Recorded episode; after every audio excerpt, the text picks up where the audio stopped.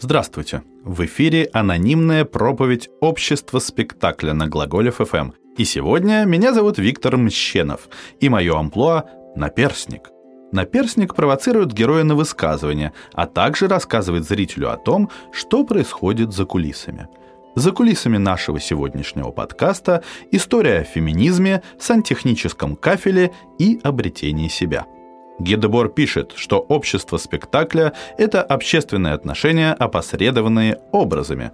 Проще говоря, современное общество полностью соответствует тривиальной шекспировской максиме «Весь мир театр, а люди в нем – актеры».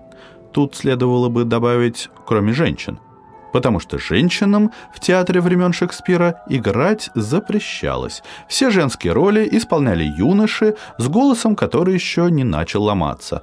Именно поэтому в пьесах Шекспира так много переодеваний. Например, в «Венецианском купце» Джессика переодевается пажом, чтобы сбежать из Вероны. Порция в той же пьесе переодевается в юриста Балтазара для спасения жизни жениха.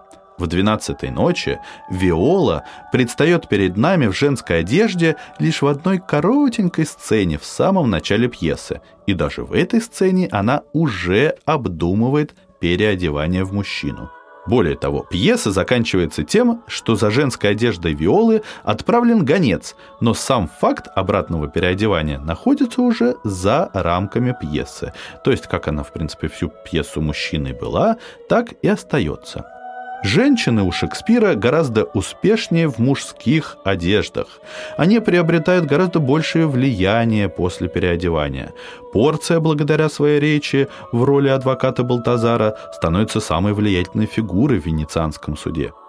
Виола из «Двенадцатой ночи» довольно быстро, благодаря своему переодеванию в мужскую одежду, приобретает статус практически политического деятеля, что несколько отличается от возможных ресурсов пажа. И все это весьма неудивительно, ведь на самом деле все эти женские роли играют неоперившиеся пубертатные юнцы. Но перенесемся ближе к нашим временам. Что же там происходит с женским вопросом? В пьесе Ипсона «Кукольный дом» главная героиня проходит путь от безвольной куклы, играющей определенную социальную роль, к свободной, но не определившейся женщине. Рубрика «Читаем по ролям». Хелмер. Но ты прежде всего жена и мать. Нора. Я в это больше не верю. Думаю, что прежде всего я человек, так же, как и ты, или, по крайней мере, должна постараться стать человеком. Я не могу удовлетворяться тем, что говорит большинство и что говорится в книгах. Мне надо самой подумать об этих вещах и попробовать разобраться в них. Хелмер, как будто твое положение в собственном доме неясно и без того. Да разве у тебя нет надежного руководства по таким вопросам? Нет религии? Нора. Я знаю это лишь со слов пастора Хансона. Он говорил, что религия то-то и то-то. Когда я высвобожусь из всех этих пут, останусь одна, я разберусь и в этом. Я хочу проверить, а правду ли говорил пастор Хансон, или может ли это быть правдой для меня? Хелмер, это неслыханно. Если тебя не может вразумить религия, то ведь нравственные тут чувства у тебя есть? Отвечай мне, есть или нет? Нора. Знаешь, Торвальд, на это нелегко ответить. Я, право, и не знаю. Мне вот говорят то, что и законы совсем не то, что я думала. Хелмер, ты судишь как ребенок, не понимаешь общества, в котором живешь. Нора, да, не понимаю. Вот и хочу присмотреться к нему. Мне надо выяснить себе, кто прав, общество или я. Освобождение женщины может быть резким, как у Норы. Это полный выход из рамок роли и само неприятие статуса куклы. Здесь на самом деле даже абсолютно не важно. Женский вопрос превращается в общечеловеческий. Для того, чтобы освободиться, надо выйти из роли. Но кукла может и просто обмануть кукловода, замаскировать свое «я» в низкие формы, облачиться в несоответствующий костюм – такой прием называется травестия. Травестия – это когда серьезно облекается в форму комического низкого. Порция высказывает серьезные сентенции только когда переодевается в странного юриста Балтазара. Юрист Владимир Жириновский в своих шутовских эскападах тоже невероятно серьезен. Рэпер Гнойный транслирует дух времени в образе мамкиного нигилиста. Театральный хайп-бист Виктор Виллисов штурмует иерархическую систему русской культуры в защитных доспехах несносного анфанта Рибля. Мы постим демотиваторы и мимасики, потому что без защиты иронического костюма нам страшно высказывать себя. А вдруг я настоящий на самом деле равен не себе, а навязанной мне роли? А вдруг я сниму маску, а под ней нет ничего? чужая маска, чужой костюм позволяет нам перетекать из роли в роль. И именно этот момент травестийного перетекания и дает нам свободу.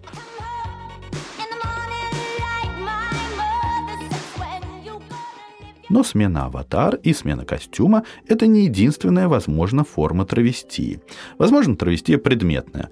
Так Марсель Дюшан освободил искусство, поместив унитаз в пространство художественной галереи – Возможно, травестия пространственная. На самом деле, самые серьезные программные тексты Серебряного века произносились в самых неприятных кабаках.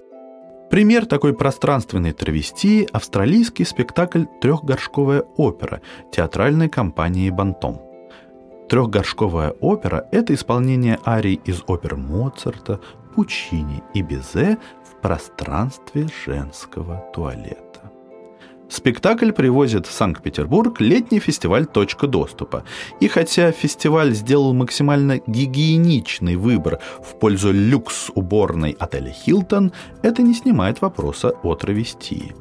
Арии, обычно исполняемые в роскошных и на самом деле жестоко патриархальных залах оперных театров, исполняются здесь в пространстве табуированном, комичном, абсолютно интимном – помимо того, что чисто технически пространство женской уборной дает совсем другую степень близости, оно снимает все вопросы о ролях. Здесь, вдали от намоленных мест, голос может быть по-настоящему свободен, а женщина воспринимается вне архетипов ведьмы, стервы, матери, жены или любовницы. Правда, в спектакле не обходится без стереотипов. Главные героини жестко привязаны к своим ролям. Перескажем фабулу в женском туалете сталкиваются жертва домогательств, слишком сильная женщина, плачет у окна, и девушка, которая ее гендер мешает получить работу мечты. Сложно сочиненный микс из арий классических опер помогает им найти свой голос и стать по-настоящему свободными. В обществе спектакля человека ограничивает все – гендер, социальное происхождение, пространство, обремененное символами и дополнительными смыслами. На самом деле мизогинная киндер, кюхе, кирхе, детская кухня, церковь так же страшно, как подавление традиций зрителей в бархатных креслах оперных храмов. От пространства можно и нужно освобождаться. Хотите свободы? Поезжайте жить в провинцию у моря. Но странным образом героини трехгоршковой оперы, эти три сестры по несчастью, не уезжают в Москву в Москву. В вальсе туалетной бумаги и фейерверке мыльных пузырей они остаются с собой, никуда не выходя из женского туалета, и сохраняют свой человеческий голос, который отражается от сантехнического кафеля эхом настоящей свободы. Аминь. С вами был Виктор Мщенов – Приезжайте на фестиваль «Точка доступа», заходите на сайт «Точка доступа», .spb.ru и приходите на спектакль «Трехгоршковая опера» с 20 июля по 4 августа и слушайте анонимную проповедь общества спектакля на Глаголев ФМ.